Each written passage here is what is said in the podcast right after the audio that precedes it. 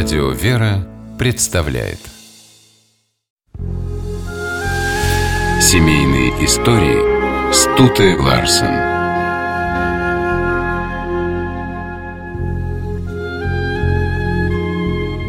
Семья – основа общества, залог его здоровья и процветания. А чтобы она получилась крепкой и настоящей, нужно, чтобы у супругов обязательно были общие цели – так еще в ранней молодости решил Владимир Вернадский. В его семье так и вышло. Супруга ученого стала для него и бесценным другом, и верным помощником.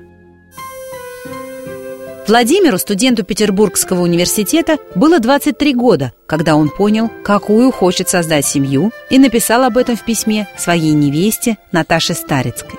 До встречи с Наташей Володя думал, что никогда не женится, но после знакомства планы изменились. Правда, на предложение руки и сердца девушка ответила отказом. Наташа любила Володю, но была старше на два года и стеснялась этого. Четыре месяца она боролась с собой, а потом победила любовь. Через год после свадьбы у Вернадских родился сын Георгий. Роды подорвали здоровье Наташи, и ее отправили лечиться в Италию. По возвращении домой семья перебралась в Москву. Владимир делал блестящую научную карьеру – но защита диссертации не обрадовала его так сильно, как рождение дочери Нины. Вернадские, состоятельные люди, жили скромно и дружно. Как говорил Владимир, душа в душу и мысль в мысль.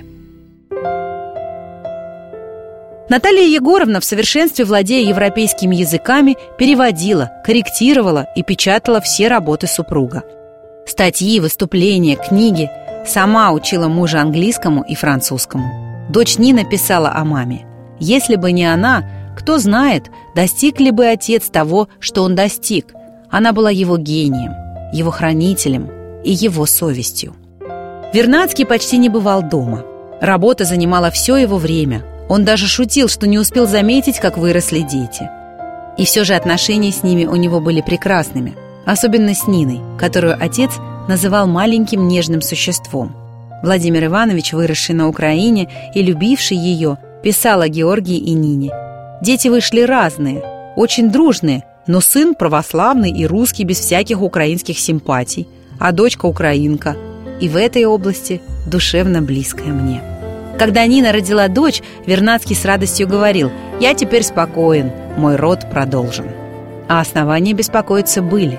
После революции Вернадских могли уничтожить. Они много лет переезжали из города в город, чтобы избежать арестов. В один из таких вынужденных вояжей Владимир Иванович заболел тифом. Месяц Наталья Егоровна выхаживала мужа, и смерть отступила. Потом супруге пришлось вытаскивать Вернадского из тюрьмы. Его арестовали, но в камере продержали всего два дня. Наталья Егоровна в отчаянных попытках спасти мужа дошла до Ленина, и Владимира Ивановича освободили. Он был ученым с мировым именем и мог избежать ужасов революции, эмигрировав в Европу. Друзья устроили ему командировку во Францию. Вернадский с семьей уехал и стал преподавателем Сорбонны. Все были уверены, в Россию он не вернется.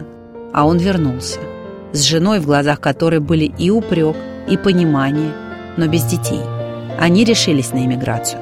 Вернадские поселились в Ленинграде – в самые страшные годы репрессий Владимир Иванович не боялся заступаться за своих арестованных коллег.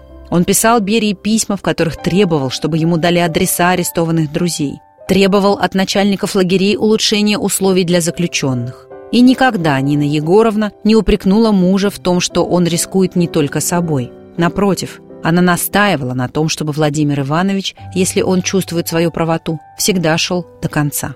Компромиссов с совестью Вернадские не признавали. Нина Егоровна умерла в 1943 году. Всегда она была бесконечно скромной, даже фотографироваться не любила. Всегда уходила на второй план, оставляя первый для мужа. Уже умирая, она беспокоилась только о его здоровье. Вернадский прожил без супруги всего два года. Одну из своих последних работ ученый посвятил жене – необыкновенной женщине, громадной силы духа и любви, которую он сумел сделать счастливой. Семейные истории –